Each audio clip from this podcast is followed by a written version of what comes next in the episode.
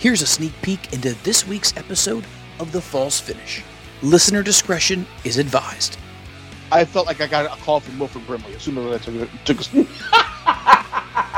Did you just have a sip of that coffee? We're not diabetes. Oh god, the diabetes. Oh shit. Well, I mean, here's the deal though.